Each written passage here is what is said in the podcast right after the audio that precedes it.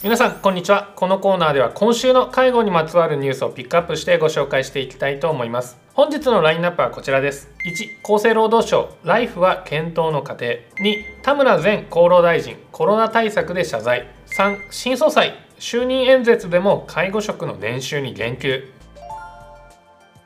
ひとつめのニュースがこちらです。科学的介護のためのデータベース ライフ の運用が始まり半年が経ちます。もともと現場の大きな負担をかけずにデータを収集することが大前提だったはずが、実際は異なりサービス残業などで対応している事業所もあります。この問題が厚生労働省の委員会で話し合われました。委員会でも現時点のフィードバックは提出データの集計で意味のあるものではないなどの意見が出ました。これに対して委員会の有識者は、ライフはこれから数年かかって進化していくと期待をしている。おそらくごねんくらいかけて取り組まないといけない仕組みなんだろうとも思うと述べています。厚生労働省の担当も、まだまだ検討の過程、十分なフィードバックもできていない状況と認めた上で、今後データの蓄積や科学的介護の推進は必要である。できる限り負担にならないようにしていくために引き続き検討を進めたいとしています。必要ということは分かりますが、ただでさえ逼迫している現場、相当の工夫が必要になるのではないでしょうか。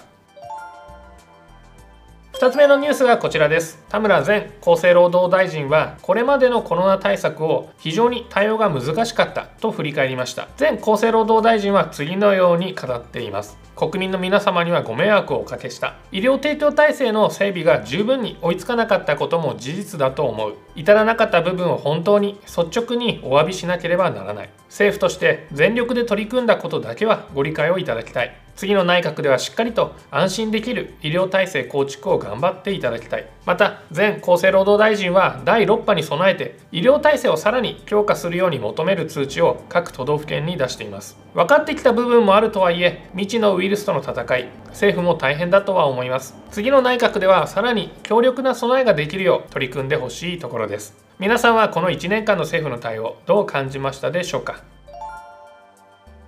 みっつめのニュースはこちらです。岸田文雄首相はよっか夜の就任後の初の記者会見でも、重点施策の一つとして介護職の賃上げに取り組む意向を表明しました。岸田首相は会見で、富めるものと富まざるものの分断を防ぐ新しい資本主義を目指すとして、成長と分配の好循環を促すとしています。介護職の賃金アップは分配政策の目玉の一つ。医師、看護師、介護士、幼稚園の教諭、保育士など社会基盤を支える人の所得を向上させるべく、現在の公的価格を抜本的に見直すと約束をしています。これがただのプロモーションに終わらず、しっかりと実現をさせること、しっかりと現場で働く人にまでお金を回すこと、これがとても重要です。皆さんはどう考えますか。